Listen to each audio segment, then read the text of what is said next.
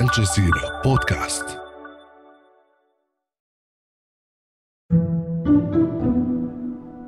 The Wagner Group's mercenary soldiers have been key players in Russia's war in Ukraine. After the events of the last few days, there seems to be no place for Wagner anymore in Vladimir Putin's Russia. This weekend, the mercenaries began a shocking new march, not towards Kiev or anywhere in Ukraine, but to Moscow. The head of the Wagner mercenary group has rallied his troops and reportedly returned to Russia. Mercenaries declared a mutiny. Long brewing tensions are now turning into something of an insurrection. The advance was led by Yevgeny Prigozhin, once thought to be among President Vladimir Putin's closest allies. The evil of the military leadership of the country must be stopped. They are neglecting the lives of soldiers. They have forgotten the word justice, and we will bring it back. While an apparent compromise deal has been reached, for now, questions remain about how this happened, what it means for Russia's leaders, and how it could reshape the war in Ukraine. I'm Kevin Hirten, in for Malika Bilal, and this is The Take.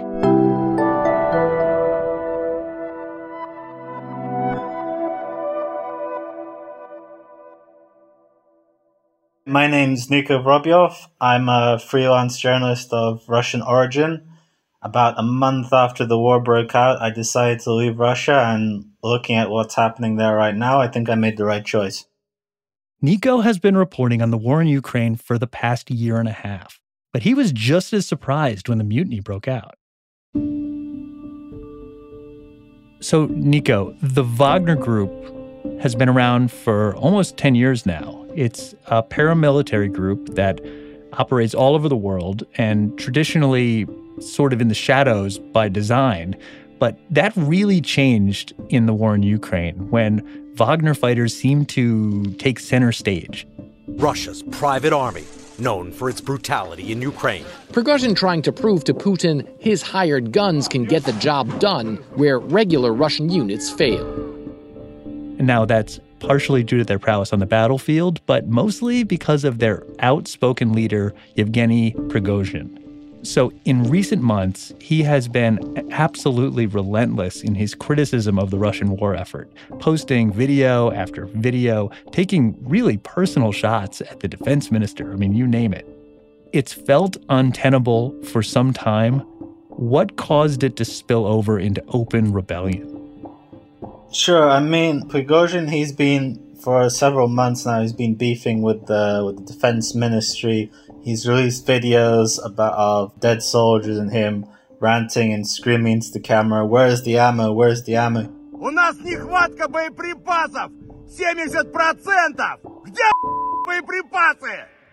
He believes that the Russian defense minister is deliberately holding back supplies for, well, maybe not deliberately, maybe they were just like deprioritized and he was angry about that. Then he started writing this whole sort of populist wave, like raging against the elites. So it's really kind of evolved into this sort of, I guess, kind of Donald Trump esque raging against the elites, even though he is himself obviously a billionaire oligarch. While tensions had been simmering, the breaking point appears to have been a deadly attack on Wagner fighters, which Prigozhin claims was ordered by Russia's Ministry of Defense, or MOD. Prigozhin released video of an alleged Russian airstrike on a Wagner camp in Ukraine demanding revenge. Russia's defense ministry denied the attack. From the defense ministry's point of view, Prigozhin was getting uh, too big for his boots he not only had his own private army, but he was also actively uh, competing with their interests. I wonder if you can just tell us a little bit about Prigozhin's biography. He's he's the central character of this drama, and he actually started out selling hot dogs in the streets of St. Petersburg. Right. And before he was a hot dog man, he was a young hooligan and he actually served time for a string of burglaries and savagely mugging a woman at knife point. And sometime after he got out, he opened the, the hot dog stand. And There's a couple of different accounts of how he earned his fortune after that. One story is that he used his hot dog money to open up a restaurant, which was frequented by Vladimir Putin, who was a high ranking official in St. Petersburg at the time. His catering company hosted events for foreign leaders as well as President Vladimir Putin's private birthday parties. Another story is that he made a fortune through the gambling business in St. Petersburg, at which time Putin was the chairman of the committee overseeing casinos. Either way, Prigozhin's gotten closer to Putin since then, and he's earned the nickname Putin's chef for his restaurant and catering empire. And now he's a warlord as well, it seems. Warlord and a chef. Wow. Okay.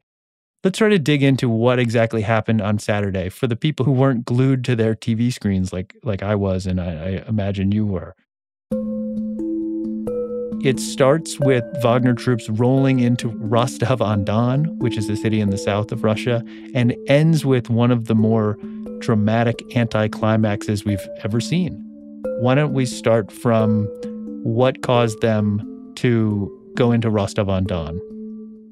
So that was the beginning of the rebellion. Prigozhin, at first anyway, he didn't categorize it as a as a military coup or, or a coup attempt. He called it a march for justice.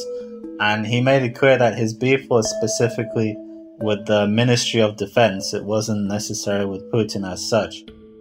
So they moved into Rostov on Don, which is no small feat. Rostov on Don is a major city in Russia. I think it's the 10th biggest city in Russia. Footage surfaced at dawn showing Wagner fighters surrounding the military headquarters in the southern Russian city of Rostov. They occupied it with practically no resistance, and then a contingent start of Wagner troops started advancing northwards past Voronezh, where there was a little fighting, and onwards towards Moscow. Mm. Yeah, he marched in with no resistance into Rostov on Don but then we started to see signs that this was getting pretty serious. They shot down a Russian military helicopter. A large explosion at an oil depot. Multiple helicopters as well can be seen in the area. I talked to a girl from Voronezh who was looking out of her window and she could actually see the columns of smoke rising from the oil depot which got blown up. At the same time, people around the city were sharing videos on Telegram like uh, a shell ra- landed here or there, or a car was on fire, or there were soldiers on the street. Yeah, I'm sure you saw those videos of citizens taking selfies with Wagner troops. Um, it was kind of a rare glimpse of real time public opinion in Russia. And I wonder if you read anything into that in terms of how this war in Ukraine is playing and how this incident is playing with the people. I've talked to natives of Rostov, and the atmosphere in the city during the occupation was, was totally calm, actually. The crowds were even cheering them on. I don't think that's so much because the war as such. It's more like. So everyone knows that Russia has a massive problem with corruption and thieving at the highest level, and the public can see they're being lied to. So first it was just a, a special operation, which implies, you know, just like some covert ops taking place thousands of miles away. Then they started running out of men. So they had to announce mobilizations. Now the war is touching citizens' everyday lives. And Prigozhin, he raged against the system, so I think that was his populist appeal. But I don't think that necessarily reflects opinions on the war as such. So back to Saturday. One of the more dramatic moments was when Vladimir Putin took to the airwaves and spoke directly to the Russian people. What did you make of his address? Well, first of all, it took him a long time to actually get round to addressing the public. There are reports that he was actually flown out of Moscow, so it doesn't look good on him, you know, that, that it looks like he was running and hiding. We didn't really know what's happening behind the scenes, but that's the impression a lot of people got. So his speech, uh, his speech like calling out the, the mutineers as as traitors or so on, didn't actually like reaffirm his strength in terms of being the leader of Russia. He doesn't mince words. He was not acting conciliatory at all. I mean, considering the the harsh language of his speech and the imagery of those those troops moving almost unimpeded towards the capital, what were you thinking was going to happen? I don't know. I'm not sure what the what the end game was. Could they take Moscow? I'm not sure how many troops were were actually advancing to Moscow, but I've heard it's it was somewhere in the area of 5,000 men, which isn't enough to occupy a city of Moscow size. But seeing as how like some of the military and the police just seem to be standing aside for them, I think it's possible they could have got to the Kremlin. But then, then what would they do? But it doesn't seem like anyone's actively siding with Wagner. Like it doesn't look like Armenians were defecting to their side, for example. Mm. So I'm not sure, like if they if they had reached Moscow, what would the end game be? Would there be like a, a bloody showdown? Now we won't know, probably. But just as suddenly as the mutiny began, it ended. Prigozhin released an audio message saying his troops would turn around and go back to field camps to avoid shedding Russian blood. Well, Prigozhin, man, he's such a tease. Like, we were all glued to our screens, you know, thinking, is this going to be the end of Putin? Is this going to be Russian Civil War 2? And yeah, in the end, it was just massive anticlimax. Those forces stood down. The Kremlin says he will move to Belarus and all criminal charges against him and his soldiers will be withdrawn. Prigozhin seems to have struck a deal with the with the president of Belarus, Alexander Lukashenko, and he got into a car willingly, smiling, and no one's actually. Right now, it's Monday, so this could change by the time your your broadcast goes out on air. But like, as of Monday morning, no one's seen him since. Mm. So Prigozhin retires for life as a gentleman farmer in Belarus. That's the plan. Do you buy that? I don't think that's the end of his saga. So if there's one thing that Putin can't abide, it's traitors, and he called Prigozhin a traitor in front of the whole nation.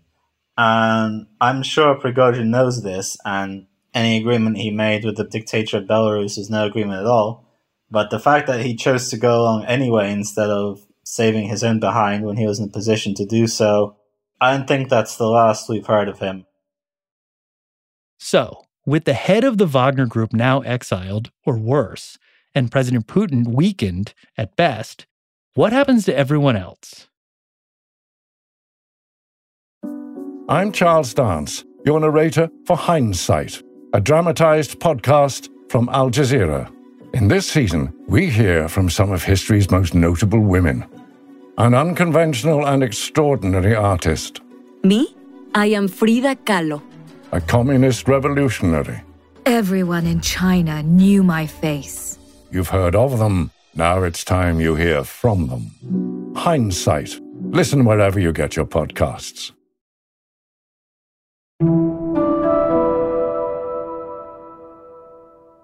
One of the reasons why Wagner was able to get so close to Moscow, at least according to some, is that most of the Russian army is in Ukraine. What happens there now? Do you think this swings the momentum or gives at least an advantage to Ukraine's counteroffensive?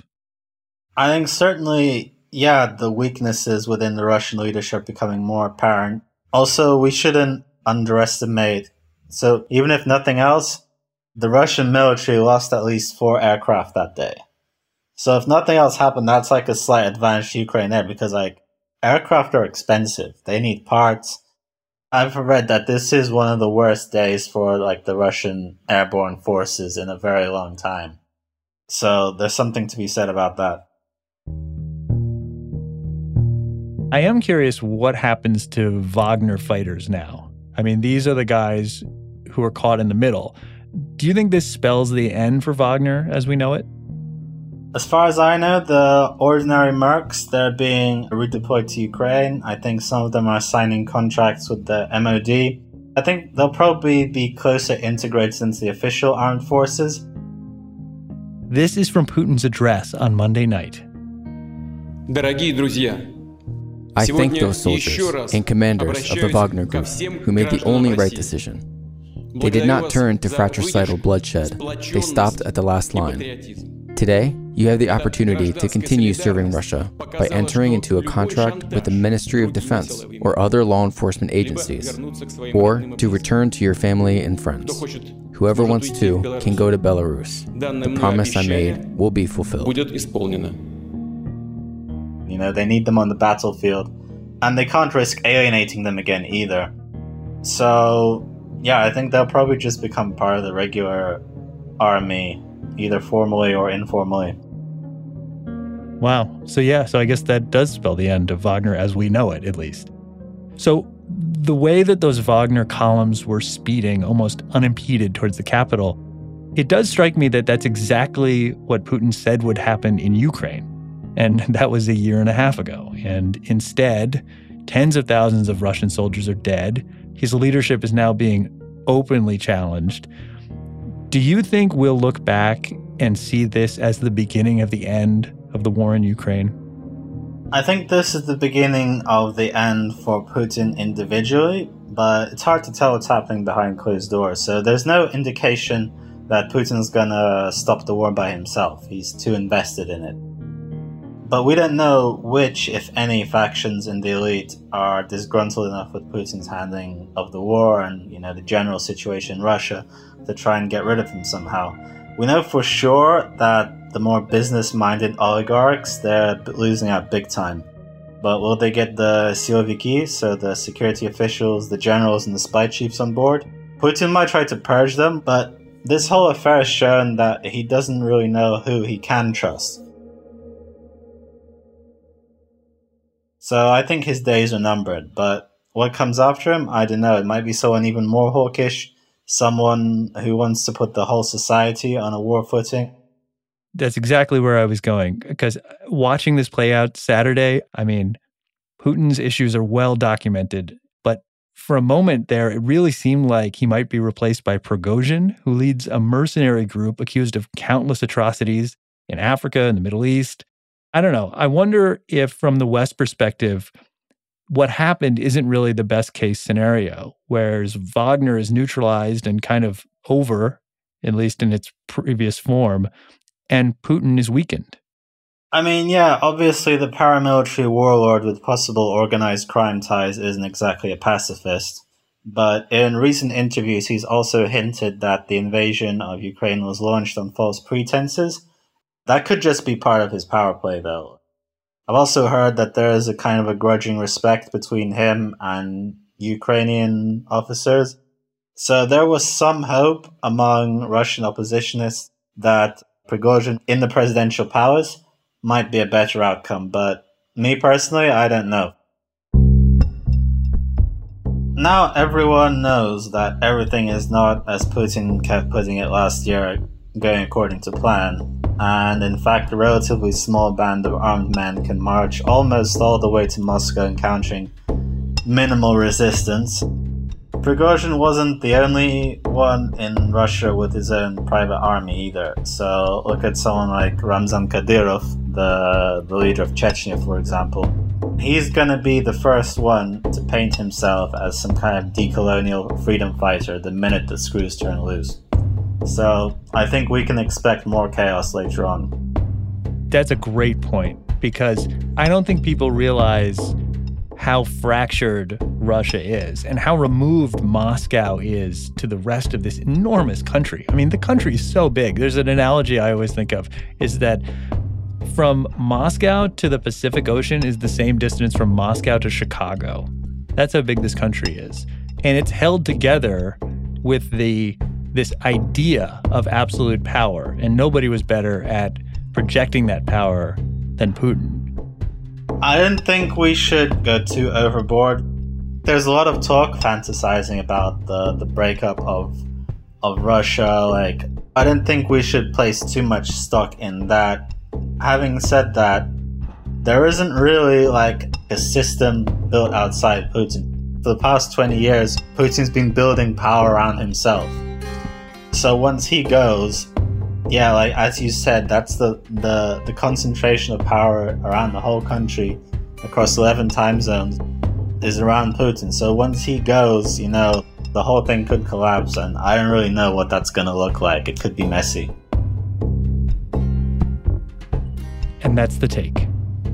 This episode was produced by Miranda Lin with David Enders, Khalid Sultan, Amy Walters, Chloe K. Lee, Sonia Bhagat, Ashish Malhotra, Negin Owliaei, and me, Kevin Hirten, in for Malika Bilal. Our sound designer is Alex Roldan. Alexandra Locke is the Take's executive producer, and Ney Alvarez is Al Jazeera's head of audio. We'll be back.